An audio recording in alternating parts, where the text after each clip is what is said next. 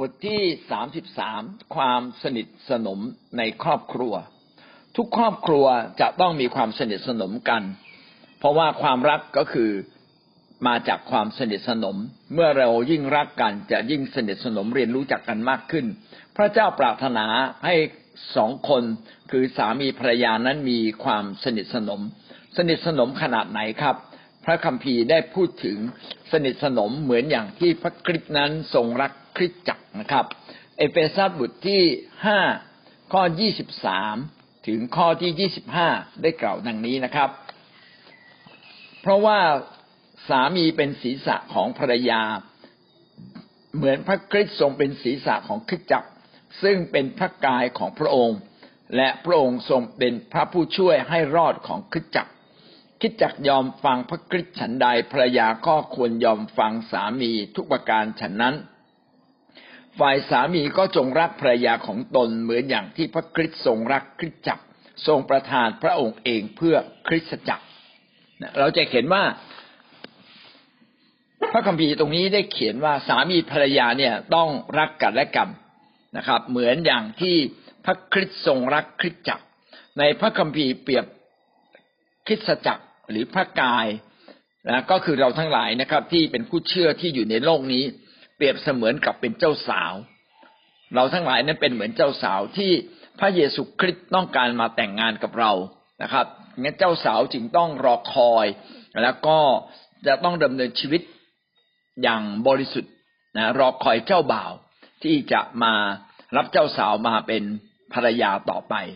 มีความสนิทสนมกันอย่างมากและก็รอคอยนะดำเนินชีวิตอย่างถูกต้อง คิดจักยอมฟังพระคริสต์ฉันใดภรรยาก็ควรยอมฟังสามีทุกประการฉันนั้น เป็นการเปรียบเทียบว่าถ้าคิดจักยอมฟังพระเยซูคริสต์ผู้ทรงเป็นพระเจ้าอย่างไร เพราะว่าเรายกพระเจ้าขึ้นสูง ไม่ใช่ฟังแค่เล็กๆน้อยๆเป็นเจ้านายในโลกนะครับ แต่เป็นพระเจ้าเหนือเราทีเดียว ดังนั้นถ้าคริสเตียนเชื่อฟังพระเจ้าอย่างไร ภรรยาก็ควรจะเชื่อฟังสามีให้เกียรติสามีแบบนั้นทีเดียว สามีเป็นศีรษะของภรรยาเหมือนพระคิดทรงเป็นศีรษะของคริสตจักรนะครับ ถ้าพระเจ้านั้นทรงเป็นประธานแห่งคริสตจักร สามีก็เป็นประธานแห่งครอบครัว แล้วก็มีความเป็นน้ำหนึ่งใจเดียวกันนะครับ โดยเฉพาะอย่างยิ่ง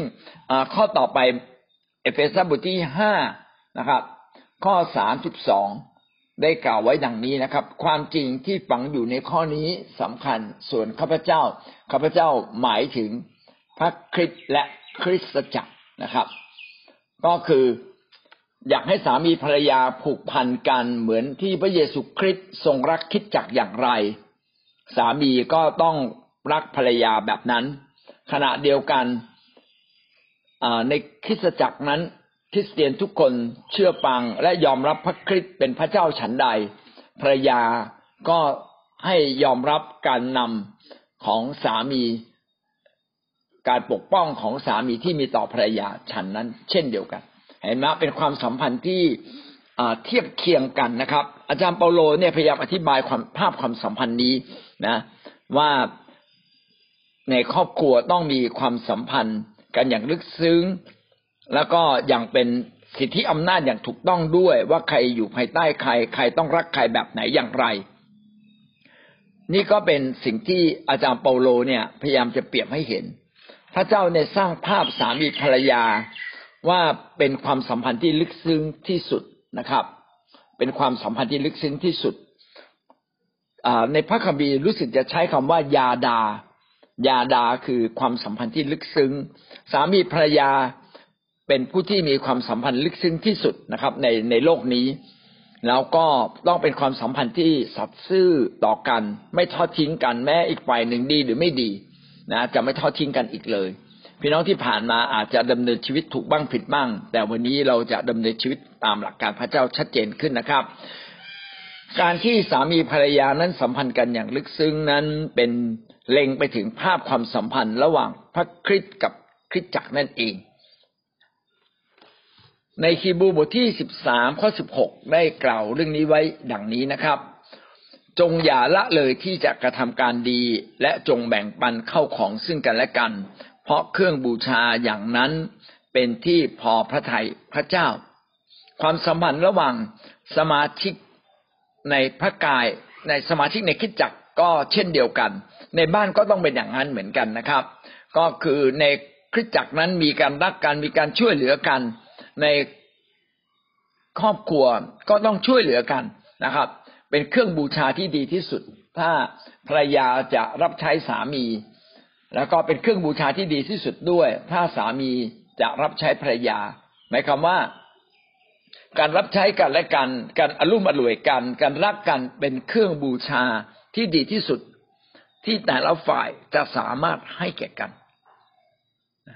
ในพระธรรมโซโลมอน ไม่ทราบพี่น้องเคยอ่านไหมนะครับพระธรรมโซโลมอนเป็นพระคัมภีร์ที่อธิบายถึงความสัมพันธ์ระหว่างชายกับหญิง อย่างตรงไปตรงมาและอย่างใกล้ชิดครับ ทั้งร่างกายจิตใจและจิตวิญญาณ ถ้าพี่น้องไปอ่าน พี่น้องจะเรียนรู้เลยว่าพระธรรมโซโลมอนเนี่ยสอนถึงความสัมพันธ์ระหว่างชายกับหญิงที่รักกันแต่งงานเป็นครอบครัวเดียวกัน มีความผูกพันกัน มีความต้องการทั้งฝ่ายร่างกาย นะครับ แล้วก็เป็นความต้องการทั้งฝ่ายจิตใจ และที่สำคัญอย่างยิ่งนะครับ สื่อถึงภาพฝ่ายวิญญาณว่าสามีกับภรรยานั้น มีความต้องการกันและการฝ่ายวิญญาณ ต้องหลอมเป็นอันหนึ่งอันเดียวกัน เป็นเป็นเป็นผู้เดียวกันนะครับอย่าเขาทั้งสองเป็นสองอีกต่อไป แต่จงเป็นอ่าเป็นกายเดียวกัน เป็นจิตใจเดียวกัน เป็นร่างกายเดียวกัน วันนี้จึงเป็นสิ่งที่ท้าทายเราว่า ที่ผ่านมาเราอาจจะดำเนินชีวิตไม่เป็นแบบนั้น ถ้าหากวันนี้เรายังดำเนินชีวิตอยู่กับคู่ครองของเราหมายความว่าคู่ครองเรายังมีชีวิตอยู่ พี่น้องก็สามารถที่จะปรับตัวเองนะให้รักกันได้มากขึ้นจริง ๆ ถ้าคู่ครองเราไม่มีแล้วนะครับ พี่น้องก็ถ้าหากจะต้องหาใหม่นะครับสมมติท่านอายุยังไม่มาก ท่านจะหาใหม่ พี่น้องก็ต้องดูว่าท่านสามารถรักเขาได้แบบนี้ไหม และเขาจะรักเราแบบนี้ไหม ถ้าจะรักกันแบบนี้แสดงว่าเขาต้องเป็นคริสเตียนจริงไหม ถ้าไม่งั้นเขาจะรักเราขนาดนี้ได้หรือ มันก็เป็นแค่ความรักแค่จิตใจกับร่างกาย ไม่ไปถึงจิตวิญญาณเลยเนี่ยดังนั้นถ้าหากว่าเราต้องการให้ครอบครัวของเราเป็นความสุขอย่างแท้จริง ก็หาคนที่มีความเข้าใจในฝ่ายวิญญาณร่วมกับเราด้วย แต่ถ้าไม่มีไม่มีอยู่คนเดียวก็น่าจะดีกว่านะครับ อย่าเอาความสุขเล็ก ๆ น้อยๆไปแข่งร่างกายหรือความเหงา มาทดแทนกับความเป็นน้ำหนึ่งใจเดียวกันทางฝ่ายวิญญาณ ซึ่งถ้าเราขัดแย้งฝ่ายวิญญาณ ก็จะขัดแย้งทางจิตใจ และขัดแย้งทางฝ่ายร่างกายในที่สุด ก็จะอยู่กันได้ยากทะเลาะเบาแหวงนะครับ ตอนที่รักกันก็เข้ากันได้ดีนะครับ แต่ตอนจากกันเนี่ยมันจะปวดร้าวไปหมดเลยนะหึงหวง ไม่พอใจ นะเป็นสิ่งที่ไม่อยากให้เกิดขึ้นนะครับงั้นดังนั้น ใครจะมีความรักใหม่ต้องคิดให้รอบคอบนะครับ ความสัมพันธ์ในครอบครัวจึงต้องพัฒนาให้เกิดความสนิทสนมกันให้มากขึ้นเรื่อยๆ จนถึงขั้นที่เรียกว่าลึกซึ้งที่สุด ถ้าไม่มีแบบนี้นะครับ ครอบครัวก็จะเกิดการแยกกันต่างคนต่างอยู่นะครับจึงเป็นสิ่งที่เสื่อมในสายตาของคนข้างนอกและเสื่อมในสายตาของพระเจ้าด้วย เพราะว่า ในโลกนี้ครอบครัวเขาก็แยกกันอยู่แล้วนะหลายครอบครัวอาจจะดูเหมือนดีนะครับ ข้างนอกดูเหมือนดี อาจจะเป็นคนที่พบความสำเร็จมีหน้ามีตามากมาย แต่แท้จริงแล้วภายในครอบครัวนั้นไม่เป็นอันหนึ่งอันเดียวกัน น้อยมากเลยที่จะเป็นอันหนึ่งอันเดียวอย่างซื่อสัตย์อย่างอย่างอย่างแท้จริงนะครับ ถ้าลองเข้าไปดูถึงเรื่องส่วนตัวแล้วจะพบว่าเรื่องส่วนตัวของแต่ละคนนั้นมีโลก มีโลกที่ปิดบังเอาไว้ปิดบังเอาไว้ก็คือมีโลกแห่งความส่วนตัวทางเพศที่ไม่กล้าเปิดเผยกับใครเพราะเปิดเผยแล้วก็เป็นความอับอายนะครับ เพราะว่าอะไรเพราะว่าเขาไม่เข้าใจแล้วว่าสามีกับภรรยาเนี่ยต้องหล่อหลอมนะเป็นหนึ่งเดียวกันมีความสนิทสนมกัน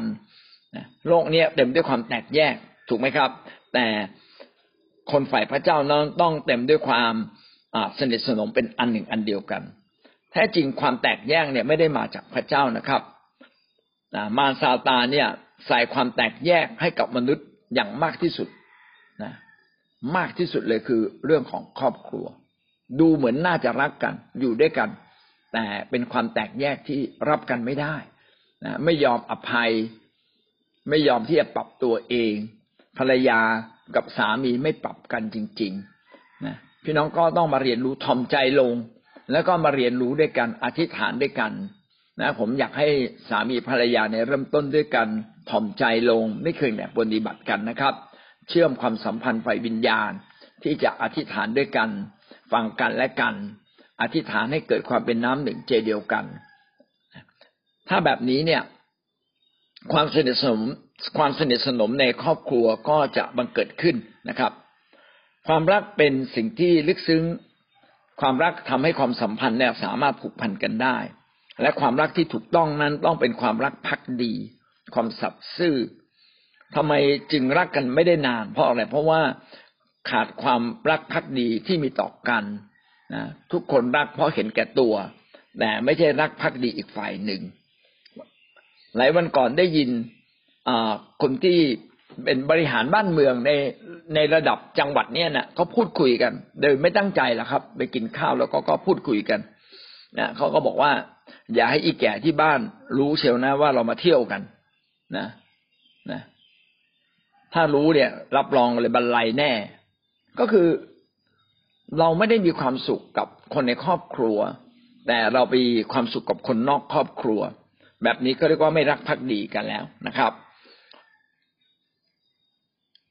ในความรักที่แท้จริงต้องเป็นความรักที่รอคอยอีกฝ่ายหนึ่ง แล้วก็ให้อภัยอีกฝ่ายหนึ่งเสมอนะครับ มีความพยายามเข้าใจ ซึ่งกันและกันและก่อรากฐานขึ้นมา โดยโดยโดยความเข้าใจทั้งฝ่ายร่างกายจิตใจ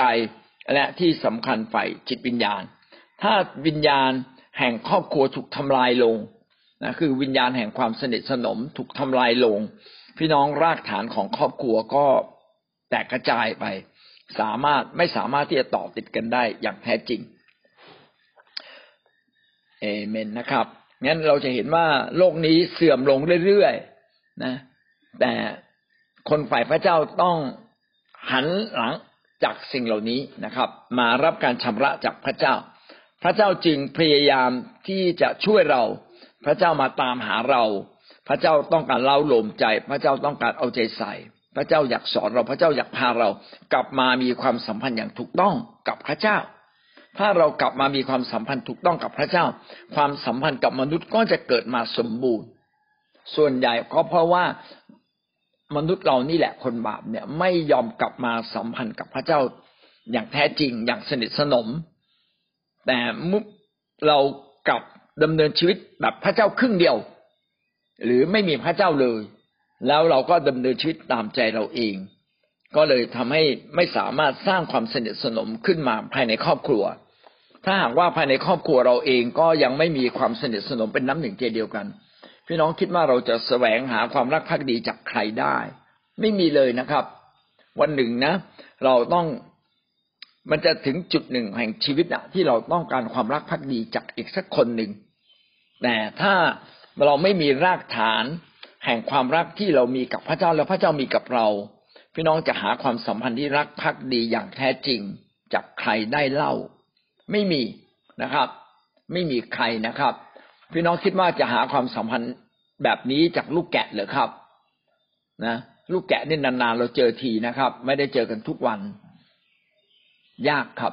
เราจะหาความสัมพันธ์อย่างนี้กับลูกหรือครับ ยากครับ เพราะว่าลูก เมื่อถึงอายุประมาณสิบกว่ายี่สิบเขาก็ต้องจากเราไปแล้วเขาต้องไปเรียนจนจบมหาวิทยาลัยเขาต้องไปเลือกอาชีพเขาต้องไปตั้งครอบครัวใหม่ ไม่สามารถที่จะมีครอบครัวที่สนิทสนมกับพ่อแม่ได้อีกต่อไป ปีหนึ่งอาจจะมาเยี่ยมเราสักครั้งสองครั้งมานอนกับเราได้ครั้งสองครั้งได้กอดกันนิดหน่อย ได้คุยกันอย่างสนุกสนาน แต่ไม่ได้ผูกพันกันอย่างลึกซึ้งเหมือนสามีภรรยาที่ต้องอยู่อยู่ด้วยกันเกือบทุกวัน เรามาดูด้วยกันนะครับ ความสนิทสนมในครอบครัว อุปสรรคนะครับอะไรคืออุปสรรคที่ทำลายความสัมพันธ์ในครอบครัวอะไรคืออุปสรรคที่ทำลายวิญญาณแห่งครอบครัว วิญญาณแห่งครอบครัวก็คือความสัมพันธ์สนิทที่สนิทสนม อะไรที่เป็นอุปสรรคทำลายความสัมพันธ์อันสนิทสนม หรือวิญญาณในครอบครัว มีทั้งหมดสี่ประการนะครับสี่ประการนี้มีอะไรบ้างหนึ่งจุดหนึ่งนะครับครอบครัวไม่มีทิศทางฝ่ายวิญญาณร่วมกัน ไม่มีทิศทางฝ่ายวิญญาณร่วมกัน แน่นอนทุกคนลึกๆแล้วมีเป้าหมายคนละแบบกัน ไม่มีเป้าหมายเดียวกันในทางพระเจ้า ถ้าลึกๆที่สุดนั้นมีเป้าหมายเดียวกันในทางพระเจ้า ก็จะสามารถ เชื่อมสัมพันธ์อย่างสนิทสนมได้อย่างแนบแน่น เพราะว่าคนไม่มีพระเจ้า เขาจะเป็นคนดีอย่างไรก็ตาม ก็ยังจะไม่มีทางที่จะเปรียบเทียบกับความบริสุทธิ์และความถูกต้องของพระเจ้าได้เลย ดังนั้นครอบครัวที่อยากจะมีความสัมพันธ์อย่างสนิทสนม จะต้องมีพระเจ้าเป็นแกนกลางของครอบครัว เพื่อพระเจ้าเนี่ยจะได้ผนวกเราทั้งสองคน ทั้งครอบครัวให้เป็นอันหนึ่งอันเดียวกัน ถ้าเป้าหมายชีวิตต่างกัน อีกคนหนึ่งต้องการความสมบูรณ์แบบโลก เช่น ต้องการความมั่งคั่ง ต้องการใช้เงินอย่างเต็มที่เที่ยวนะครับ ใช้จ่ายอย่างสบายใจ ถ้าแบบเนี้ยมีเป้าหมายเพื่อส่วนตัวอย่างเดียวกับคนฝ่ายพระเจ้านั่นน่ะ เรามีเป้าหมายเพื่อพระเจ้า เรารวยรวยก็เพื่อที่จะดูแลเราและก็ดูแลกิจการงานของพระเจ้า เราไม่อยากใช้เงินฟุ่มเฟือย เพราะว่าเงินทุกบาทนั้นมีคุณค่าสำหรับชีวิตของเราและก็พระเจ้าด้วย กว่าจะใช้เงินทีละบาทนี่คิดแล้วคิดอีกนะครับ ไม่ใช่ใช้ไปเรื่อยๆนะดังนั้นเนี่ยเห็นไหมว่าถ้าเป้าหมายสิ่งเหล่านี้ก็ต่างกันแล้ว แล้วเป้าหมายที่อยากจะเสียสละเพื่อส่วนรวมจะเกิดขึ้นได้หรือ คงจะเกิดขึ้นได้ยาก และถ้าพ่อแม่เนี่ยมีเป้าหมายต่างกัน พี่น้องคิดหรือว่าการสอนลูกจะแตกต่างกันไหม แน่นอนต้องแตกต่างกัน ความปวดร้าวก็มาถึงแน่นอนเมื่อต่างคนต่างสอนลูกไปคนละแบบ และลูกก็จะแปลกประหลาดใจว่าตกลงเขาจะตามใครกันแน่ กว่าจะรู้ตัวอีกทีหนึ่งก็วัยเลยวัยหนุ่มเสียเรียบร้อยแล้วดำเนินชีวิตอาจจะผิดพลาดไปเรียบร้อยแล้วเอเมนครับ ดังนั้นความเป็นน้ำหนึ่งใจเดียวกัน สนิทสนมกันภายในครอบครัวจึงเป็นสิ่งที่สำคัญมาก พระเจ้าจึงหนุนใจเรานะครับ ว่า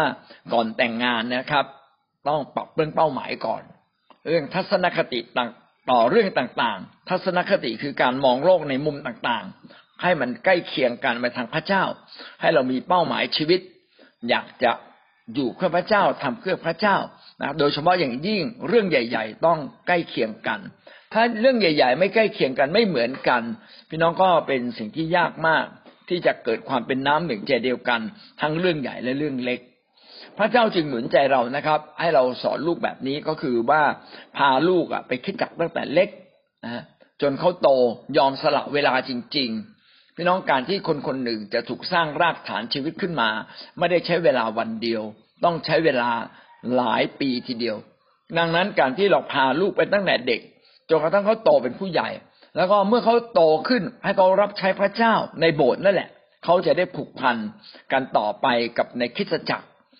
วิธีแบบนี้จึงจะสอนลูกให้เติบโตขึ้นและลูกก็จะไม่ไม่แตกแยกหรือไม่แปลกแยกจากเรา เมื่อเขาไม่แปลกแยกจากเราโตขึ้น เขาก็จะมีครอบครัวที่ดีนะครับเขาก็รู้จักหาคู่ครองที่ดีภายในคริสตจักร แต่ถ้าเราให้เขาโตนอกคริสตจักร แน่นอนเลยเขาก็ต้องไปหาคนนอกคริสตจักร และเขาก็ต้องเจ็บปวด เพราะคนนอกคิดจักคิดแตกต่างจากเราและไม่เพียงคิดแตกต่างจากเรา การคิดแบบคนในโลกมันเป็นการทำร้ายชีวิตของกันและกัน เพราะโลกนี้เห็นแก่ตัว ไม่ได้เห็นแก่คนอื่น นี่ก็เป็นสิ่งแรกนะครับ อุปสรรคก็คือทิศทางไม่เหมือนกัน โดยเฉพาะอย่างยิ่งทิศทางฝ่ายวิญญาณ ประการต่อมานะครับ ถ้าหากว่าทิศทางฝ่ายวิญญาณเราตรงกันแล้ว นะหรือปรับเข้ามาใกล้กันมากขึ้นแล้ว เรื่องต่อไปคืออะไรครับ เรื่องที่สองครับ การสื่อสารครับ อุปสรรคที่สำคัญมากที่ทำให้สองคนนั้นไม่สามารถกลายเป็นหนึ่งเดียว ก็คือการสื่อสาร ที่จะทำให้เกิดความเข้าใจ บางคนไม่ชอบพูดนะครับ บางคนเนี่ยไม่ชอบเล่าเรื่องของตัวเองให้คนอื่นฟังไม่ได้ครับ เมื่อเราเป็นสามีภรรยากัน ต้องเปิดชีวิตกัน ต้องเล่าต้องพูดคุยกัน แท้จริงเรื่องนี้ควรจะพัฒนามาตั้งแต่ก่อนเราแต่งงานด้วยซ้ำต้องเป็นคนที่อยากจะพูด อยากจะเล่าเกิดอะไรขึ้น ฉันเป็นอย่างไรนะครับ ฉันผิดพลาดเรื่องอะไร ฉันรู้สึกไม่ดีในเรื่องอะไร แล้วเราแต่ละฝ่ายก็ให้กำลังใจกันงั้นหลายครั้งหนุ่มสาวที่เริ่มเริ่มเรียนรู้กันเนี่ย ไม่ได้เรียนรู้ทางด้านความคิด ไม่ได้เรียนรู้ในด้านการแลกเปลี่ยนทางความคิด ไม่ได้มีโอกาสได้รับใช้พระเจ้าได้อยู่ใกล้ชิดกัน เพราะฉะนั้นพออยู่ใกล้ชิดกัน ก็หาความสุขฝ่ายเนื้อหนัง ก็คือต่างฝ่ายต่างที่จะมีความสุขฝ่ายแค่เนื้อหนัง พอความสุขฝ่ายเนื้อหนังจบก็ไม่มีอะไรที่จะสัมพันธ์กันอีกแล้ว พี่น้องครับความสุขฝ่ายเนื้อหนังไม่สามารถทดแทน ความเข้าใจฝ่ายชีวิตของกันและกันได้นะครับ เราจะต้องมีการสื่อสาร มีการสื่อสารมีเวลาพูดคุยกัน ซึ่งเวลาพูดคุยกันมีเวลาที่จะอธิบาย เวลาที่จะฟังกันและกันนั้นมาจากอะไรครับ มาจากการมีกิจกรรมร่วมกันในกิจกรรมร่วมกันที่ดีก็คือมารับใช้พระเจ้าด้วยกันในคริสตจักร ออกไปทำพันธกิจด้วยกัน ไปเผชิญปัญหาด้วยกันนะจะได้ปรับตัวเข้ากันได้ดียิ่งขึ้น รักกันมากขึ้นที่อยากสามารถทำการงานต่างๆนะครับ เพราะว่าเมื่อเราเจอปัญหาข้างนอก เราก็ต้องมาปรับตัวกันภายในเพื่อเกิดความเป็นน้ำหนึ่งใจเดียวกัน เพื่อไปสู้กับปัญหาข้างนอก การสื่อสารจึงเป็นเรื่องที่สำคัญ ต้องมีเวลาที่จะพูดคุยกัน เป็นคนที่อยากจะอธิบายให้ฟังว่าตัวเราเป็นอย่างไร ให้อีกฝ่ายหนึ่งเข้าใจอีกฝ่ายหนึ่งก็เรียนรู้อีกฝ่ายหนึ่งนะครับ ว่าเออมีความเข้าใจในสิ่งที่เขาพูด แสดงอาการท่าทีรับรู้เห็นใจ นะครับ ในสิ่งที่เขาเผชิญอย่างไรบ้าง อันนี้เป็นเรื่องการสื่อสารกันและกัน การสื่อสารเป็นความสัมพันธ์ที่จะขอให้ก่อเกิดความสัมพันธ์ที่ดีที่สุดเรื่องหนึ่ง เพราะว่าความคิดมนุษย์น่ะละเอียดอ่อน ความละเอียดอ่อน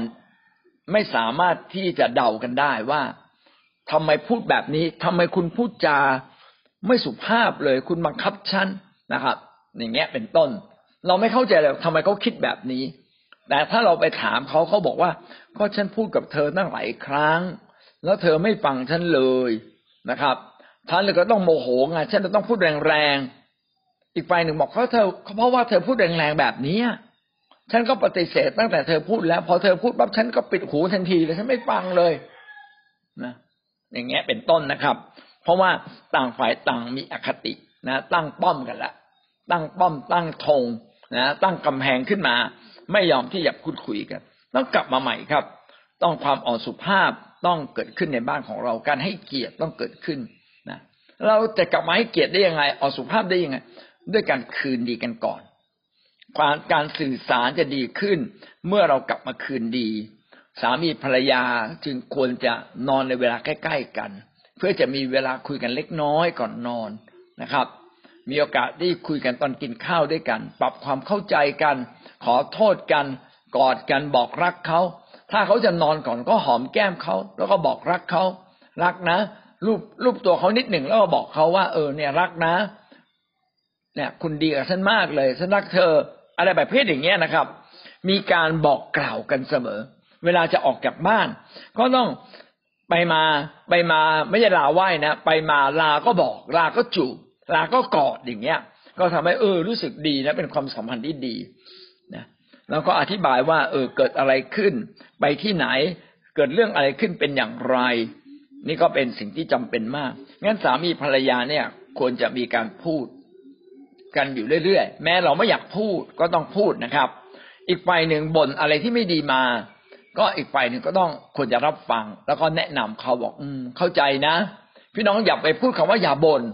เพราะอย่าบ่นเนี่ยเป็นการไปเบรกเขาทำให้เขารู้สึกไม่ดี ต้องบอก อืม เข้าใจนะ เข้าใจนะ แต่ว่าใช่ไหมเออ เข้าใจแต่ว่าคนที่เธอว่าเขาก็เขาอาจจะไม่ตั้งใจนะเออ เห็นไหมเราไม่ได้เบรกนะ แต่เราพูดเบาๆให้เขารู้จักคิดว่าเออบางทีเราอาจจะเข้าใจผิดก็ได้ก็ทำให้คำพูดที่ไม่ดีก็หยุดเลย เออ จริงไหมคำพูดภรรยานี่มันถูกว่ะนะ อย่างเงี้ยเป็นต้น พี่น้องก็ต้องดูจังหวะแล้วก็ดูการพูดดูจังหวะ แล้วก็มีวิธีการพูดที่เหมาะสม ที่ทำให้คนคนน่ะสามารถรับเราได้นะอันนี้คือการที่เรารู้จักประสานกันในการสื่อสารนะครับ มีโอกาสเข้าหากันมีโอกาสที่จะโทรศัพท์มาคุยกันไลน์มาบอกกัน มาบอกรักกันนะมาบอกคิดถึงห่วงใยแสดงอาการคิดถึงห่วงใย นะครับ ก็จะทำให้อีกฝ่ายหนึ่งรู้สึกดี ถ้ามีอะไรไม่เข้าใจก็รีบปรับความเข้าใจเสมอ ด้วยท่าทีที่รับฟัง ด้วยท่าทีที่นุ่มนวลนะครับ ให้เกียรติกันและกัน อย่าต่อว่ากัน เอเฟซัสบทที่ห้าข้อยี่สิบเอ็ดเอเฟซัสบทที่ห้าข้อยี่สิบเอ็ดที่เราพูดไว้ว่าเป็นตัวแทนใช่ไหมครับ เป็นความสัมพันธ์ ระหว่างสามีภรรยาเปรียบเหมือนความสัมพันธ์ ระหว่างพระคริสต์กับคริสตจักร เอเฟซัสบทที่ห้าข้อยี่สิบเอ็ดกล่าวว่าอย่างไร จงยอมฟังกันและกันด้วยความเคารพในพระคริสต์พระเจ้าปรารถนาให้เราฟังกันและกันนะครับยี่สิบเอ็ดกล่าวว่าจงจงยอมฟังกันและกันด้วยความเคารพในพระคริสต์คือเราให้เกียรติกัน ให้เกียรติกันและกันนะแล้วเราก็ฟังกันและกัน เขาว่าอย่างไรมีอะไรที่ถูกผิด นะครับ ฟังเขาถ้าจะแนะนำเขาก็แนะนำด้วยความสุภาพอ่อนโยน ด้วยความรักเขาก็จะสามารถรับเราได้ มีการสื่อสารที่ผิดผิดมากมายนะครับ เช่น ใช้เสียง ใช้การข่มขู่ใช้การบังคับ เธอไม่ฟังฉันเลย เธอเอาแต่ใจตัวเอง ผมว่าเป็นคำพูดที่เกิดกำแพง เกิดการยิงกัน ไม่พอใจยิงกันละ แต่เราจะมีคำพูดแบบที่เหมาะสมกว่านี้ได้อย่างไร ก็เป็นสิ่งที่เราต้องคิดนะครับ เช่น ถ้าอีกฝ่ายหนึ่งไม่ฟังเราเราก็ฟังเขาก่อนสิครับ ฟังเขาก่อนฟังจนจบเมื่อไหร่ ถึงเวลาเราพูดละเราก็จะได้พูด เป็นเหมือนกาน้ำพี่น้องเคยสังเกตไหมครับ เวลาเราต้มน้ำเนี่ย ถ้ากาน้ำจะเดือด แล้วเรา บอกไม่เอาไม่ให้ไม่ให้น้ำมันพุ่งจะปิดมัน ปิดมันสุดท้ายมันก็ต้องระเบิด เพราะว่ากาน้ำเนี่ย มันกำลังกลายเป็นไอ้น้ำแล้วมันขยายตัวมันก็ต้องระเบิดออกมา แน่นอนเลยมันต้องระเบิดออกมา แล้วเราจะไม่ให้มันระเบิดได้ยังไง ก็ต้องปล่อยมันออกไปถูกไหมครับ ดังนั้นใครโกรธเนี่ยปล่อยเขาพูดไปก่อนสักพักหนึ่งนะแล้วเราก็ปลอบประโลมครับ อืม เข้าใจนะ เอานะอะกินน้ำเย็นนิดหนึ่งนะเข้าใจที่เธอพูด ขอบคุณมากนะที่เธอพูดแบบนี้ฉันเข้าใจ พูดผิดพูดถูกก็ไม่เป็นไรรับฟังเขาไว้ก่อนไงการรับฟังอีกฝ่ายหนึ่งทำให้อีกฝ่ายหนึ่งนั้นไม่โกรธค่ะนะเราพูดมาเพราะครับ ไม่ใช่ครับ ครับนี่มันแสดงข้างในไม่พอใจค่ะข้าในข้างในก็ยังไม่พอใจ พูดให้เพราะๆข้าเข้าใจนะ เข้าใจข้าข้าเอาละเข้าใจ เออพ่อแค่พูดว่าเข้าใจแล้วข้าก็ ทำให้ไอ้ความโกรธนั้นมันระงับลงทันทีเลย เขาบอกการพูดจาไพเราะเนี่ย เป็นการระงับความโกรธที่ดีที่สุด อยากให้เราฝึกเรื่องนี้นะครับ พี่น้องอย่าใช้กำกำลังบังคับอีกฝ่ายหนึ่งเลย ไม่ได้ช่วยสามีภรรยาเนี่ย จะไม่ใช้กำลังการบังคับกันนะสามีชอบขู่ภรรยาเธอต้องเชื่อฟัง เธอต้องเชื่อฟัง อันนี้ผมว่า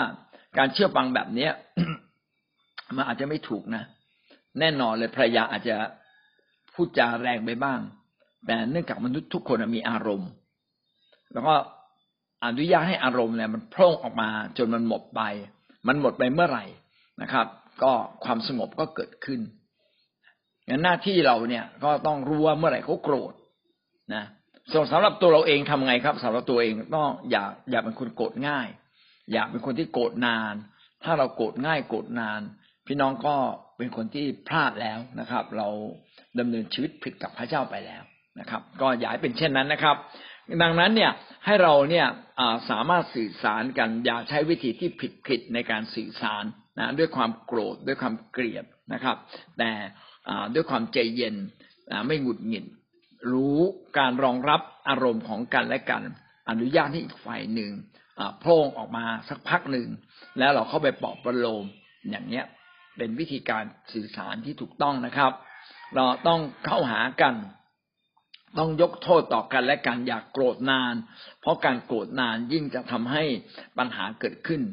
นะแล้วที่สำคัญคือสามีภรรยาต้องฟังกันและกันนะครับ จงยอมฟังกันและกัน ต้องฟังกันและกันนะครับ อย่าให้การไม่สื่อสารเกิดขึ้น ผมอยากใช้คำนี้ใช้คำว่าวิญญาณไม่สื่อสาร วิญญาณไม่รับฟัง อันนี้ไม่ถูกต้องนะครับ วิญญาณที่ไม่สื่อสาร วิญญาณที่ไม่รับฟังทำให้เราเนี่ยไม่สามารถที่จะผูกพันกันได้อย่างแท้จริงนะจงมีวิญญาณการสื่อสาร วิญญาณการรับฟังอย่างนุ่มนวลนะครับจริง ๆแล้วอะมีบริษัทที่เขาตั้งขึ้นมา เพื่อจะรับฟังการระบาย ความทุกข์ใจเป็นบริษัทจิตวิทยา ว่าคุณมีปัญหาอะไรมา เราจะฟังคุณนะ หมอดูก็เขาไม่ต้องทำอะไรมากนะครับ หมอดูก็ให้คนที่มาดูหมอเนี่ยระบาย ระบายเรื่องทุกข์ใจที่บ้าน สามีทุกข์ใจสามีภรรยาก็บอกว่าเนี่ยสามีเป็นอย่างนู้นอย่างนี้ หน้าที่ของหมอดูไม่มีอะไรมากครับ ฟังให้เยอะที่สุด แล้วก็พยายามคล้อยตามเห็นอกเห็นใจ เมื่อเขาคอยตามเห็นอกเห็นใจ สามีภรรยาคนนั้นก็กลับกลายเป็นคนที่รู้สึกดีขึ้นมาทันที เพราะว่าเมื่อระบายออกไปแล้วก็รู้สึกดี ก็งวดหน้าก็มาหาหมอดูใหม่ หมอดูยังไม่ทันทำอะไร ยังไม่ต้องดูอะไรเลย ไม่ต้องดูหมออะไรนะครับ ให้กำลังใจเออเดี๋ยวมันจะดีขึ้นนะเดี๋ยวมันดีขึ้น พูดแค่นี้นะครับ พี่น้องเราอะต้องเป็นคนที่รับฟังคนอื่นนะครับ สามารถรองรับอารมณ์ ผมใช้คำนี้เลยนะครับ รองรับอารมณ์ นี่คือเป็นวิญญาณการสื่อสารที่สำคัญ สามารถรองรับอารมณ์ สามารถรองรับความเกลี้ยวกราด ความโมโห ความขุ่นข้องหมองใจของอีกฝ่ายหนึ่งได้ก่อน พอได้ปั๊บเราพลิกเลยนะครับ เหมือนอคนเล่นยูโดนะเขาแรงมา เราก็จับแรงเขาเนี่ยนะครับพลิกตัวเลยนะครับ ทุ่มเข้าไปข้างหน้า ก็เหมือนกันนะครับ ว่าเมื่อเขาแรงมาเราก็รับเขาไว้รับเขาไว้เสร็จแล้วเราก็ โต้ตอบกลับไปอย่างอ่อนโยนนะไม่ใช่ด้วยแรงนะอย่างอ่อนโยน อันนี้ก็คือเรื่องแรกนะครับเอาเรื่องที่สองแล้วนะครับ อุปสรรคเรื่องแรกก็คือ ทิศทางเนี่ยไม่ไม่ไม่ตรงกันไม่ร่วมกัน โดยเฉพาะอย่างยิ่งฝ่ายวิญญาณ เรื่องที่สองก็คือขาดการสื่อสารที่เข้าใจกัน ผมอยากเรียกว่าขาดทักษะการสื่อสารนะขาดทักษะการสื่อสาร ขาดวิญญาณในการสื่อสารและก็รับฟังการรองรับอารมณ์กัน เอเมนนะครับ ขอจดนิดหนึ่งนะเดี๋ยวผมจะลืมคำคำนี้นะครับสามารถที่จะรองรับอารมณ์กันและกันได้ ต่อไปข้อที่สามนะครับเรื่องที่สามก็คืออคำพูดที่ไม่หนุนน้ำใจ มีท่าทีและคำพูดที่ไม่หนุนน้ำใจนะไม่ไม่ก่อความเป็นน้ำหนึ่งใจเดียวกัน แต่ก่อศัตรู มีคำพูดที่ทำให้ก่อศัตรู มีท่าทีในการก่อศัตรู เช่นชักสีหน้านะครับ พี่น้องบอกอฉันไม่ได้พูดอะไรสักคำเลยใช่ คุณไม่พูดอะ แต่หน้าตามันพูดแล้วอะมันชักสีหน้าแสดงความโกรธ ผมจึงแนะนำว่าแนะนำขำขันนะครับ ว่าเออเราไปซื้อกระจกมาหลาย ๆ บานไปติดที่บ้านเรา เวลาทำงานเนี่ย ให้ให้กระจกอยู่หน้าเราเลยนะเราจะเห็นหน้าเราเอง โอ้หน้านี่เคร่งเครียดหน่าดูเลย โอ้โหโอ้มิหน้าล่ะ เราคุยกับใครเนี่ยใครก็อารมณ์ไม่ค่อยดี หน้าเราอารมณ์ไม่ดีก่อนไงเลยต้องฝึกยิ้มฝืนยิ้มไปเรื่อยๆอีกหน่อยหน้าตาเขาเปลี่ยนงั้นเราต้องกลับมาสนใจเรื่องท่าที แล้วก็เรื่องของคำพูดว่าท่าทีของเราต้องไม่ไม่เป็นท่าทีที่ก่อศัตรูนะครับ ท่าทีของเราต้องเป็นท่าทีแห่งการก่อมิตรนะครับก่อมิตร รู้สึกว่า ใครพบหน้าเรายิ้มแย้มเป็นคนที่เปี่ยมด้วยความเมตตา ถ้าใจเราเมตตาหน้าตาเราจะเมตตา ถ้าใจเราขุนข้องหมองใจนะหน้าตาเราก็จะเป็นคนที่ขุนข้องหมองใจตลอดเวลาไม่เปลี่ยนที่ใจนะครับ เปลี่ยนที่ใจแล้วก็จะเปลี่ยนที่ท่าทางการแสดงออกมา แล้วก็คำพูดก็จะเปลี่ยนไป เพราะคำพูดมาจากคลังแห่งใจของเราคลังแห่งใจของเราคือเราเก็บอะไรไว้ หมักหมักหมมอะไรไว้ ถ้าเป็นสิ่งเหม็นมันก็จะออกมาเป็นคำพูดที่เหม็นเหม็นถ้าเป็นสิ่งดีก็จะออกมาเป็นคำพูดที่ดีๆเราต้องฝึกนะครับ เราจะรู้ได้ยังไงว่าคำพูดเราไม่หนุนน้ำใจ ต้องสำรวจที่ใจเราก่อน ใจเรารู้สึกคิดคิดขุนเคือง ขุนเคืองอีกฝ่ายหนึ่ง โดยที่เราเก็บเอาไว้ แล้วเราก็ไม่ยกโทษ ไม่พยายามทำความเข้าใจที่จะรักเขา เมื่อเก็บนานเข้านานเข้านานครับ มันระเบิดออกมาครับ มันระเบิดออกมาเป็นท่าท่าทีที่เราขุนข้องหมองใจเลย คือเราเก็บความคิดที่ขุนข้องหมองใจ นั้นท่าทีที่เราแสดงออกกับเขาก็ขุนข้องหมองใจ เช่นเขาทักเราเราไม่ชอบเขาอะ เบื่อ เกลียด แกล้งไม่ได้ยินเฉยๆนะบางทีสะบัดหน้า คือได้ยินแต่แกล้งสะบัดหน้า ไม่ได้ยินเพื่อเดินไปเขาสัมผัสได้เลย ว่าเรากำลังไม่พอใจเขางั้นถ้าท่าทีแบบนี้นะครับคำพูดเอ่ยที่ไม่สุภาพที่ดุด่าเสียงดังตำหนิบ่อยๆนะครับ ยิ่งเขาไม่ฟังเรายิ่งเสียงดัง โอ้มันเป็นทิศทางที่ผิดครับ ไม่ใช่คำพูดที่หนุนน้ำใจกันทำอย่างไรให้มีคำพูดที่หนุนน้ำใจนะก็กลับมาตรงนี้ครับกลับที่ความคิดก่อน เราต้องปราบความคิดที่ไม่ถูกต้องในตัวเราได้ก่อน ถ้าเราปราบความคิดนะครับ ความคิดที่ไม่ถูกต้องในตัวเราปราบให้ได้ก่อนนะครับ ไม่เก็บเอาไว้นะก็จะสามารถมีท่าทีที่ถูกต้องและคิดอย่างถูกต้อง มีเรื่องตลกนะครับ ที่เกิดขึ้นกับตัวผมเองแล้วผมก็จำมาถึงทุกวันนี้ ก็คือวันหนึ่งเนี่ย ผมก็คือปกติผมเป็นคนทำบัญชีทุกวันอะจ่ายเงินแล้ว ผมก็ต้องมาทำบัญชีกับทุกวัน ผมก็แปลกใจว่าทำไมเนี่ยวันนี้เนี่ยเหลือเงินแค่สามร้อยบาท มันควรจะเหลือเจ็ดร้อยทำไมเหลือสามร้อยแล้วผมก็คิดอยู่ตั้งนานเอ๊เงินมันหายไปสี่ร้อยได้ยังไง คิดวนเวียนคิดวนเวียนหายไปสี่ร้อยได้ยังไง หายไปสี่ร้อยได้ยังไง พี่น้องผ่านไปสองวันนะครับ วันที่สามผมถึงเจอ ผมเปิดกระเป๋าเงินขึ้นมา แล้วก็มองมันชัดๆปรากฏกระเป๋าเงินน่ะไอ้แบงค์ห้าร้อยมันเหมือนแบงค์ร้อยครับ แล้วเวลาผมเปิดเนี่ย ผมไม่ได้เปิดดูทีละใบ ผมดูแค่ข้างบนนิดเดียวคือคลี่ออกมานิดเดียวดูแต่ข้างบน มันเหมือนกันมากเลย แล้วพอดีในห้องเนี่ย ก็ไม่ได้เปิดไฟให้สว่าง ผมก็จำผิดตลอดเลย เข้าใจผิดนึกว่ามันแค่สามร้อยบาทความจริงมันมีแบงค์ห้าร้อยใบหนึ่งนะครับ แบงค์ห้าร้อยใบหนึ่งกับแบงค์ร้อยอีกสองใบ มันเจ็ดร้อยมันเงินครบ แล้วพระเจ้าพูดกับผมคำหนึ่งในใจเลย เจ้าอะคิดไปเอง เจ้าคิดไปเอง ผมบอกเออจริงนะหลายเหตุการณ์เนี่ย เราคิดขุนข้องหมองใจไปก่อน เหตุการณ์อาจจะยังไม่เกิดเราคิดไปเอง เขาอาจจะไม่ได้ชั่วร้าย แต่เราคิดว่าเขาว่าชั่วร้าย เราคิดไปเอง เราคิดว่าเขาไม่ดี เราคิดไปเองนะครับ พอเราคิดไปเอง เราก็ขุนข้องหมองใจเวลาเจอก็ว่าเลย ด่าเลยว่าเลย เพราะว่ามันพุกพล่านอยู่ในใจพุ่งพล่านอยู่ในใจแล้วอะนะถ้าเราพุ่งพล่านอยู่ในใจคำพูดของของเราที่ออกมานะจะไม่มีทางที่ที่เป็นคำพูดที่ดี ก็ต้องจะเป็นคำพูดที่ไม่ดีอย่างแน่นอนนะก็นี่ก็เป็นเหตุผลอันหนึ่งนะครับ ที่เป็นอุปสรรคในความเป็นน้ำหนึ่งใจเดียวกัน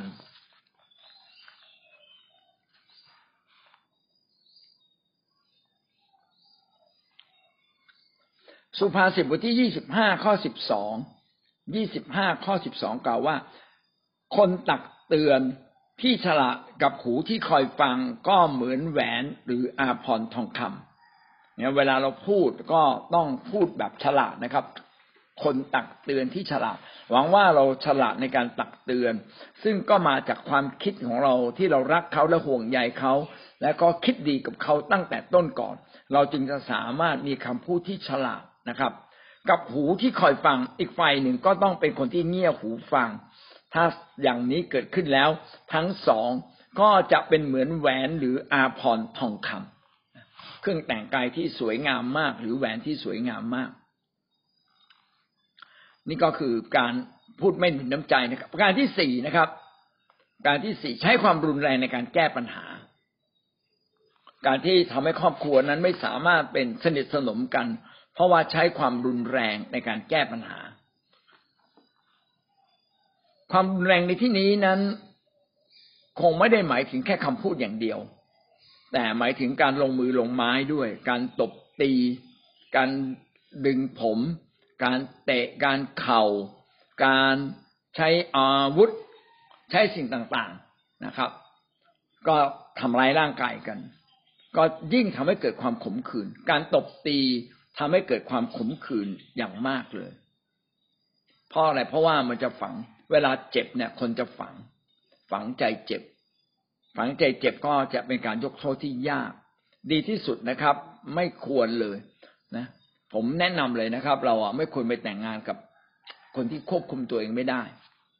บางคนบอกถ้างั้นน้องไม่แต่งกับนักมวย นักมวยที่ควบคุมตัวเองได้ก็มี แต่คนที่ควบคุมตัวเองไม่ได้แม้ ไม่ใช่นักมวยนะก็ขึ้นมวยได้ คนที่คุมตัวเองไม่ได้ เป็นคนที่น่ากลัว เวลาโกรธน่ากลัว นอกจากว่าท่านจะสามารถที่จะช่วยเขาระงับความโกรธได้ แล้วก็เขาจะเอาชนะความโกรธอันนี้ก็เป็นเรื่องที่สำคัญนะครับ อย่าให้เราถึงขั้นที่ต้องทำร้ายร่างกาย แต่การทำร้ายอย่างหนึ่งก็มีผลนะครับ คือการด่า การด่า การด่าเนี่ยทำให้ความโกรธเนี่ย เก็บอยู่ในใจเรา เก็บอยู่ในใจ บางทีว่าไปถึงพ่อแม่นะ โอ้เป็นความสิ่งที่ทำให้ใจรู้สึกไม่ดีมาก ๆเลยนะเพราะว่าเรารักอะไรแล้วสิ่งนั้นถูกว่าเนี่ย เราจะจะรู้สึกเจ็บปวด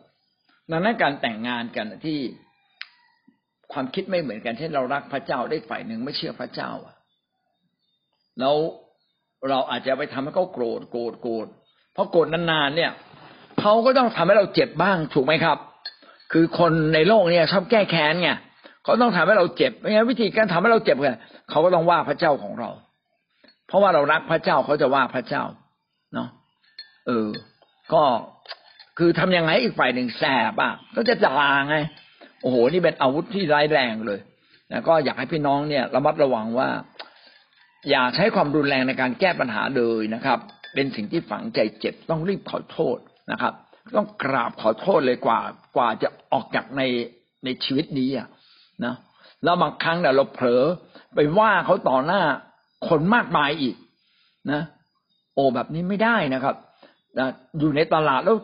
ด่าสามีในตลาด สามีด่าภรรยาในตลาด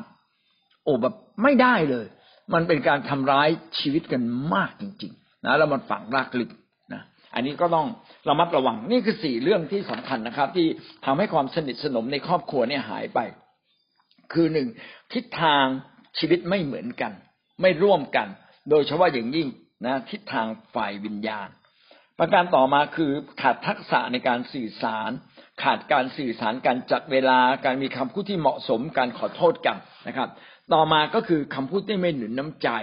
นะฮะเป็นคำพูด ที่พูดแล้วก่อก่อศัตรูทั้งคำพูดทั้งท่าทางนะครับ การตำหนิบ่อยๆ การเสียงดัง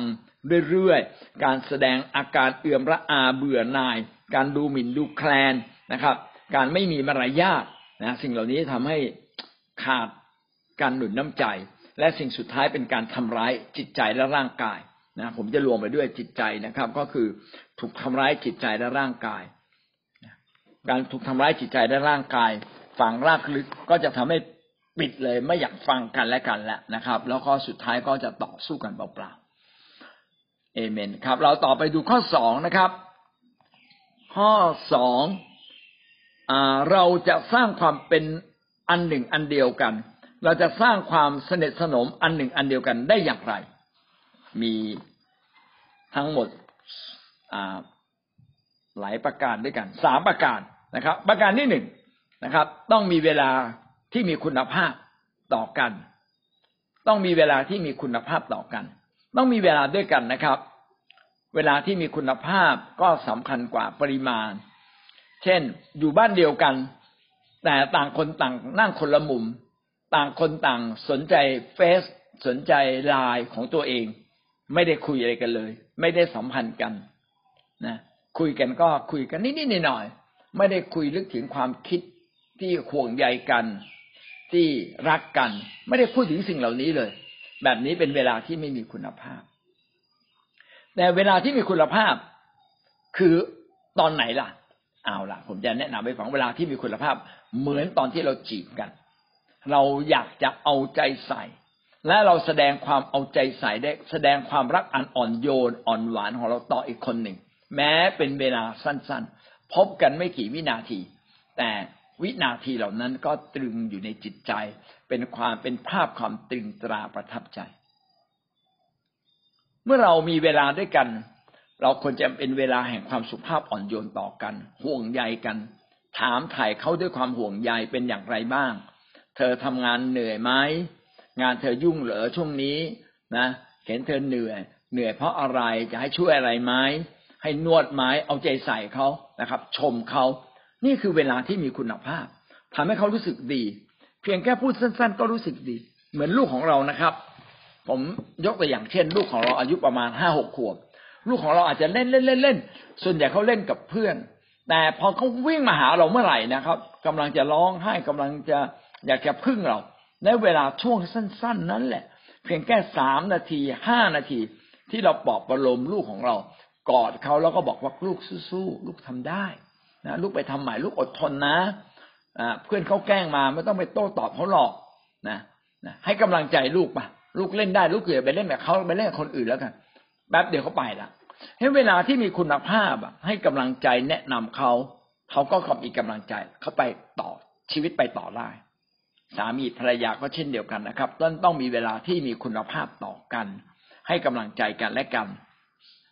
แบบนี้แหละเป็นสิ่งที่สำคัญ อย่าตำหนิบ่อยๆ การตำหนิไม่ได้ช่วยทำให้คนดีขึ้น แต่การพูดจาหวานล้อม การพูดจาแนวจูงใจคนทำให้คนเนี่ยรู้สึกดีขึ้น เราควรจะมีเวลาต่อกันและกัน เพื่อเราจะสังเกตและรู้ว่า เมื่อไหร่เราจึงจะควรพูด เมื่อไหร่เราจึงจะควรปลอบประโลม นั่นแหละคือเวลาแห่งคุณภาพ การฟังจึงสำคัญพระคัมภีร์จึงบอกว่าให้เราเนี่ยฟังให้มากนะครับ ไวในการฟังช้าในการพูด การพูดอย่าเพิ่งพูด ฟังเขาก่อน ฟังจนเข้าใจ จับความได้ว่าเราควรจะพูดกับเขาอย่างไร อย่างดีที่สุด จะแสดงความเข็นใจอย่างไร ส่วนใหญ่สามีภรรยาเนี่ยไม่เข้าใจตรงนี้ว่า เราจะเข็นใจอีกฝ่ายหนึ่งอย่างไร เข้าใจอีกฝ่ายหนึ่งอย่างไรก่อน ถ้าเราเข็นเข็นความต้องการของอีกฝ่ายหนึ่งให้ได้ก่อน ชนะเลยครับ เรารู้เลยเขาต้องการแบบนี้ เขากำลังอยู่ในภาวะอันตราย เขากำลังอยู่ในภาวะซึม เขาอยู่ในภาวะแห่งความเหน็ดเหนื่อย เวลานั้นเป็นเวลาที่เราจะแสดงออก ให้ตรงกับความรู้สึกเขาได้อย่างดีที่สุดหวังว่าพี่น้องจะมีเวลาแห่งคุณภาพเรียนรู้จากเขานะครับ มีโอกาสที่จะทำงานไปคุยกันไป เปิดใจกันรับรู้ นะครับ แล้วก็แสดงออกอย่างมีคุณภาพที่เปี่ยมด้วยความรักเปี่ยมด้วยความเข้าใจบอกประโลมให้กำลังใจแก่กันและกัน นั่นคือเรื่องของเวลา ประการที่สองนะครับ เราจะทำได้อย่างไรให้เราสนิทสนมกันนะครับ ประการที่สองก็คือการแสดงความรัก การแสดงความความการแสดงความรักอย่างอ่อนโยน ทั้งคำพูดและการกระทำ คำพูดสามารถเสริมสร้างกันและสามารถทำร้ายกันคำพูดสามารถผูกมัดคนในครอบครัว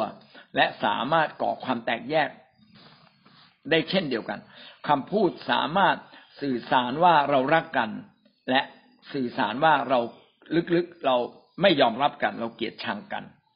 นี่เป็นสิ่งที่เราสามารถสื่อสารได้อย่างดี ฝึกคำพูดที่ดีนะครับ ฝึกคำพูดที่ดีจำเป็นอย่างยิ่ง ที่ทั้งสามีและภรรยา ฝึกคำพูดที่ไพเราะอ่อนหวาน บอกรัก บอกรักเสมอแล้วบอกรักอย่างนุ่มนวลหอมแก้มเขา แม้ว่าเรานอนไม่ตรงกัน ก็ยังสามารถไปหอมแก้มเขา แล้วก็บอกรักเขาแล้วเราค่อยไปนอน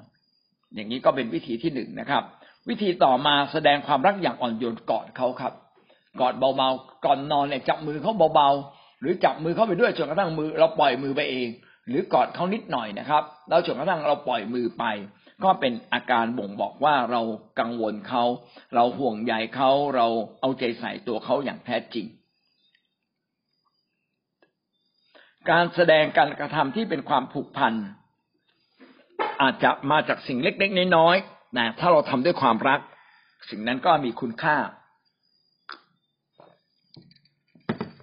เช่นเขาต้องการหาของบางอย่างที่เขาหาไม่เจอ และเราก็อุตส่าห์หาหาหาหาจนเจอแล้วก็วางไว้บนโต๊ะเขา แม้เป็นสิ่งเล็กน้อยแต่พระเรารู้ว่าเราอะรักห่วงใยเขา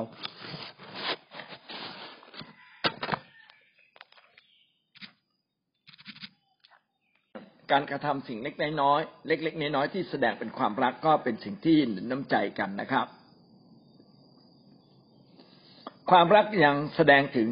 เราทำสิ่งที่เกินความสามารถของเรา เกินธรรมดาของเราให้กับอีกฝ่ายหนึ่งพระคัมภีร์ใช้คำว่าใหม่ที่สองคือ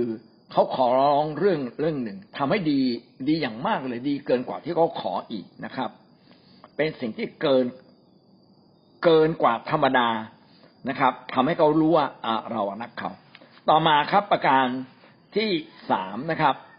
การให้อภัยและคืนดีกันง่าย ๆ สิ่งที่จะช่วยทำให้เกิดความเป็นน้ำหนึ่งใจเดียวกัน ก็คือการเพียรพยายาม ที่จะเป็นน้ำหนึ่งใจเดียวกัน ต้องเป็นความพยายามอย่างยิ่งตั้งธงเรื่องนี้ต้องตั้งธงสำหรับครอบครัวนะครับ ว่าครอบครัวของเราต้องเพียรพยายามที่จะรักกันเช่นให้อภัย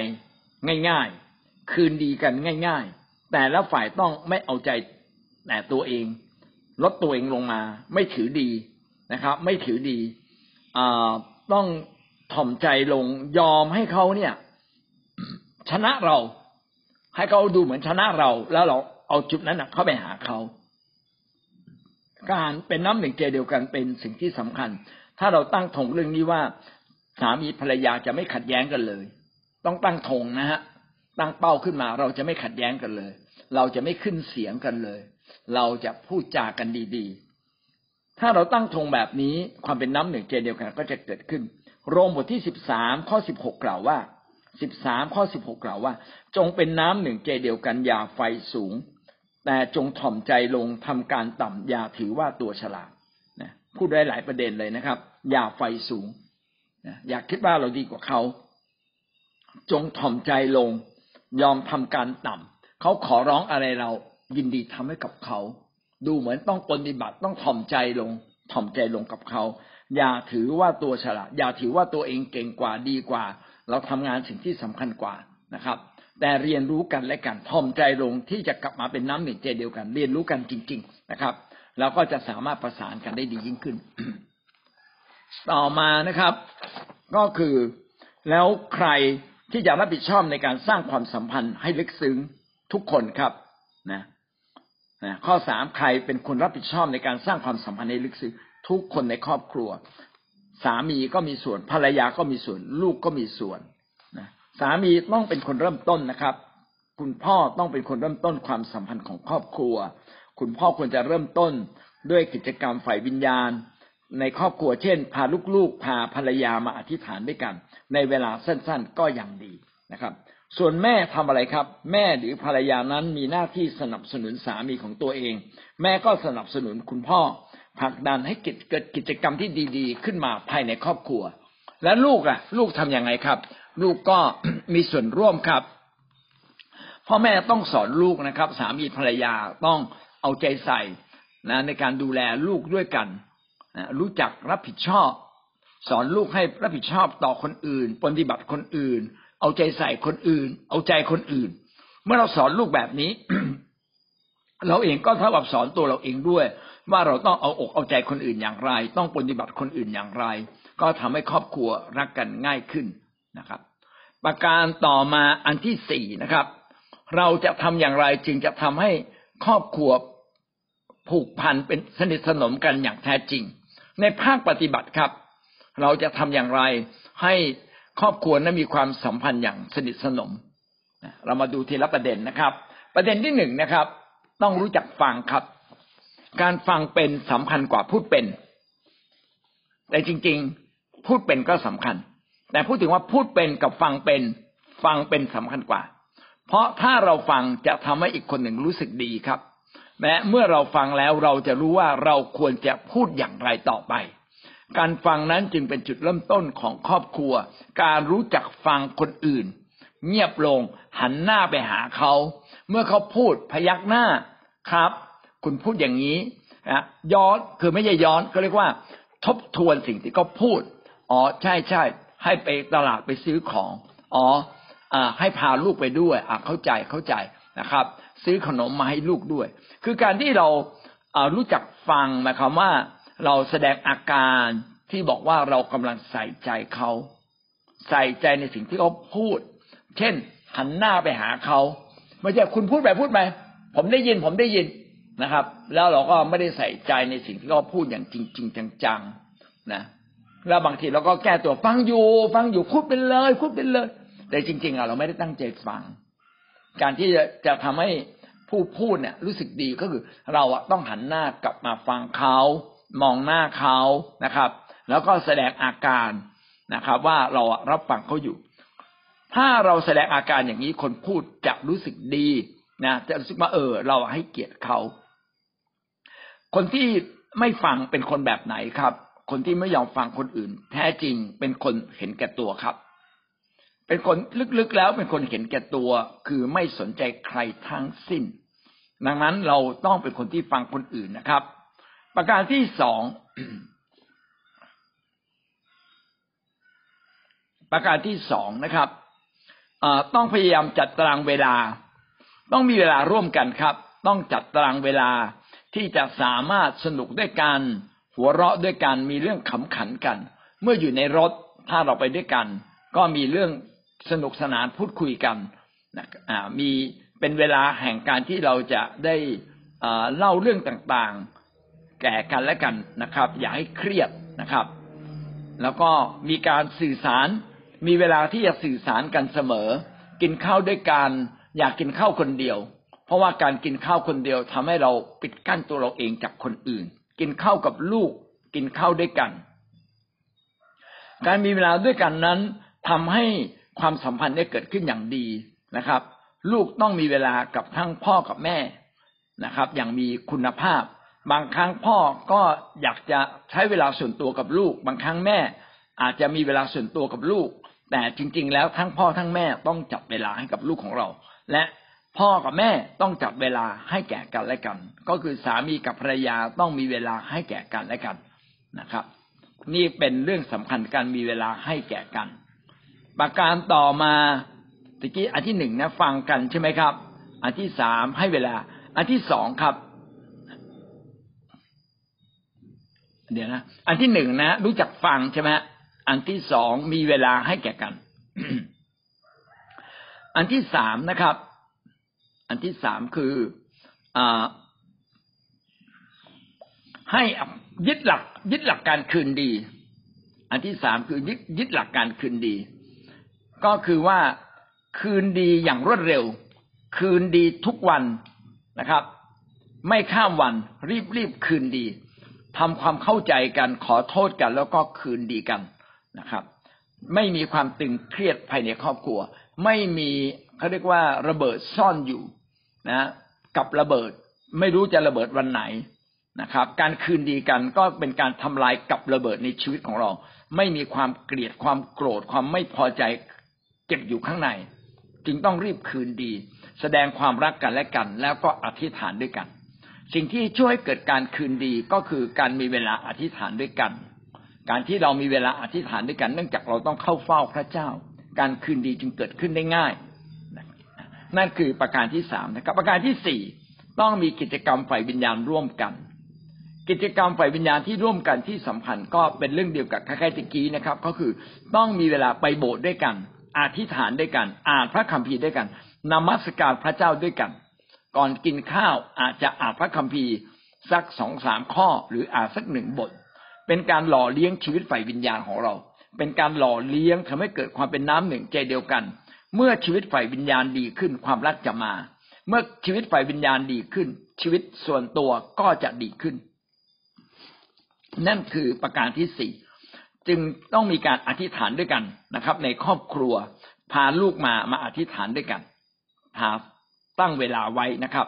ผมก็พยายามจะตั้งเวลากับภรรยาแม้ว่าแต่ละคนก็มีการงานยุ่งของตัวเองนะก็กลับใจเสมอเลยนะบอกไม่ได้หรอกหาเวลามาอธิษฐานด้วยกัน เช่นเราอธิษฐานด้วยกันสักนิดหนึ่งก่อนกินข้าวหรือหลังกินข้าวก็ยังดีนะครับ นั่นคือประการที่สี่นะครับ ประการที่ห้านะครับ ให้ความรักให้กำลังใจต่อกัน ให้ความรักต่อกัน ให้กำลังใจต่อกัน การที่เราให้กำลังใจต่อกันนั้นเป็นการต่อเติมความรักของเราคำหนุนใจคำชมเชย ซึ่งเป็นส่วนประกอบอันหนึ่งที่สำคัญมากของความรัก ความรักก็คือการเห็นคุณค่าอีกฝ่ายหนึ่ง การทนุถนอมอีกฝ่ายหนึ่ง แท้จริงทุกคนต้องการการเห็นคุณค่า สามีควรจะเห็นคุณค่าภรรยา ด้วยการฟังเขา ด้วยการให้เกียรติเขาบอกรักเขา ภรรยาควรจะให้คุณค่าสามีด้วยกัน ให้เกียรติเขาอย่างมาก ห้ามว่าเขาต่อหน้าคนอื่นเด็ดขาดนะครับ ว่าส่วนตัวขอให้ว่าน้อยที่สุดนะครับ ภรรยาควรจะยึดหลักนางซาราที่บอกว่าอับราฮัมถือว่าอับราฮัมเป็นเจ้านาย ซาราก็เรียกอับราฮัมว่าเจ้านาย ภรรยาต้องถ่อมใจลงต่อสามี เรียกสามีว่าเจ้านาย เพราะว่าทุกคนต้องการการยอมรับ พี่น้องยอมรับกันและกันนะครับ แล้วครอบครัวจะมีความสุข โรมบทที่สิบสองข้อสิบสิบสองข้อสิบกล่าวว่าจงรักกันฉันพี่น้อง ส่วนการให้เกียรติแก่กันและกันนั้น จงถือว่าคนอื่นดีกว่าตัวนะถือว่าเขาเป็นบุคคลสำคัญ ถือเขาเป็นที่รักนะครับ ใช้สรรพนามที่ดีนะ สุดที่รักที่รักค้าที่รักขานะครับ ลูกที่รักนะครับ อย่าใช้แบบสมัย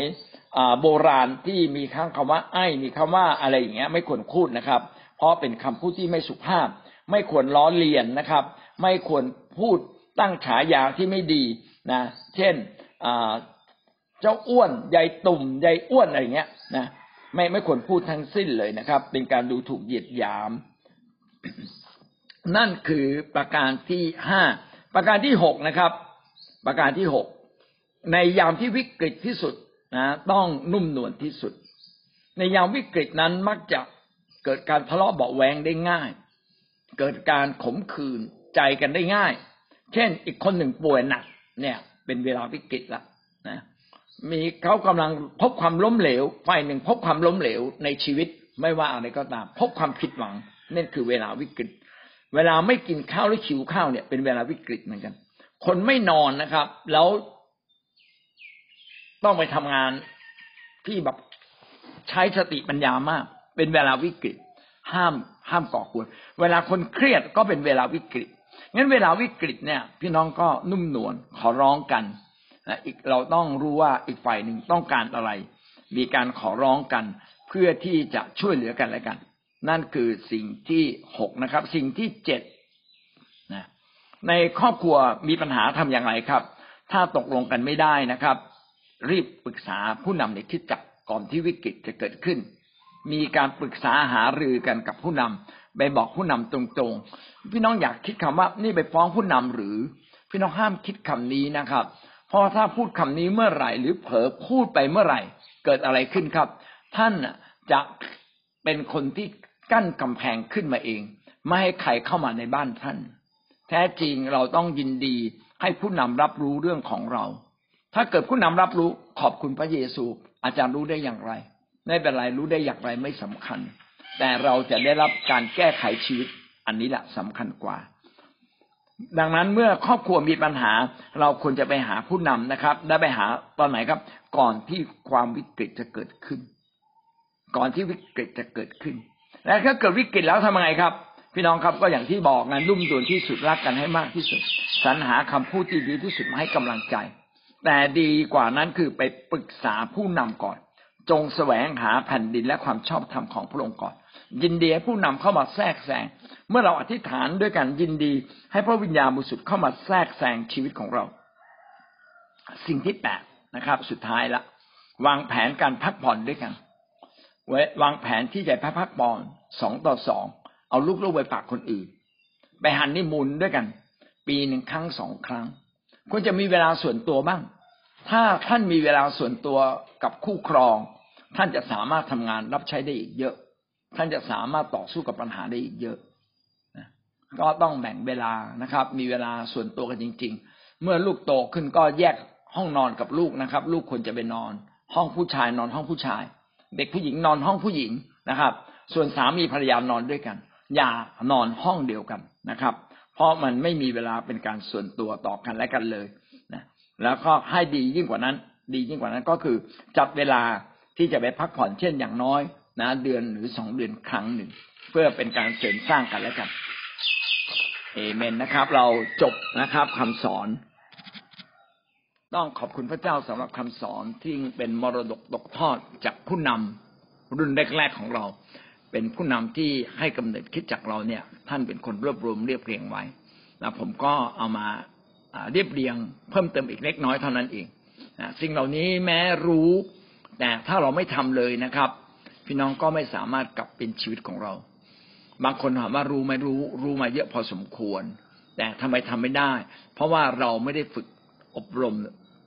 ไม่ได้ถูกฝึกจริง ๆ ต้องฝึกจนกลายเป็นชีวิตของเราครับ ที่เราจะอยู่ร่วมกับคนอื่นได้ด้วยความรักพี่น้อยก็พูดดีนะครับ บอกว่า บางคนเรียนแล้วทำไมไม่ทำตาม บางคนเรียนแล้วทำตาม แท้จริงพระเจ้าให้สิ่งเหล่านี้กับทุก ๆ คนนะครับ แล้วก็ให้เรามีเสรีภาพในการที่จะเป็นคนเชื่อฟัง พระเจ้าไม่บังคับ แต่พระเจ้าคาดหวังการเชื่อฟัง ถ้าเราเรียนรู้แล้วเรามาใช้ในชีวิตของเรา พี่น้องก็เก็บเกี่ยวผลในแผ่นดินของคนเป็น แต่ถ้าเรารู้แล้วเราไม่ทำเกิดอะไรขึ้นครับ เราก็เก็บเกี่ยวผลชั่วร้ายที่เราทำเอง คือถ้าเราไม่ทำถูกต้อง เราก็จะทำในสิ่งที่ผิดอย่างแน่นอนนะครับ แล้วก็ถ้าเราทำผิดแล้วเราไม่เปิดเผย ผู้นำก็ไม่มีทางรู้ที่จะช่วยเราได้ ดังนั้นการปรึกษาผู้นำเป็นสิ่งดี การที่เรามีโอกาสเปิดเผยกับผู้นำแล้วบอกผู้นำเพื่อผู้นำจะได้ดูแลเราอย่างตรงจุด เหมือนเรามีไม่สบายขึ้นมาเป็นโรคป่วยหนักๆเราไม่รู้ว่าป่วยเป็นโรคอะไรกันแน่ต้องรักษาอย่างไร เราก็ต้องไปหาหมอที่เชี่ยวชาญถูกไหมครับ นะหมอที่เชี่ยวชาญก็จะแนะนำเราได้ เราไม่ใช่ไปแค่ร้านขายยาซื้อยาแก้ปวดมากิน แต่เราต้องไปหาหมอที่เชี่ยวชาญและหมอที่เชี่ยวชาญมีอยู่แล้วในคริสตจักรนะครับ ก็คือผู้นำของท่านนะผู้นำของท่านเป็นลำดับไปหาเขาเถอะครับเขามีวิธีช่วยเรานะครับขอบคุณพระเจ้าที่เราได้เรียนบทเรียนเรื่องครอบครัวเรื่องความสนิทสนมก็ขอพระเจ้าอวยพรพี่น้องทุกท่านครับสวัสดีครับ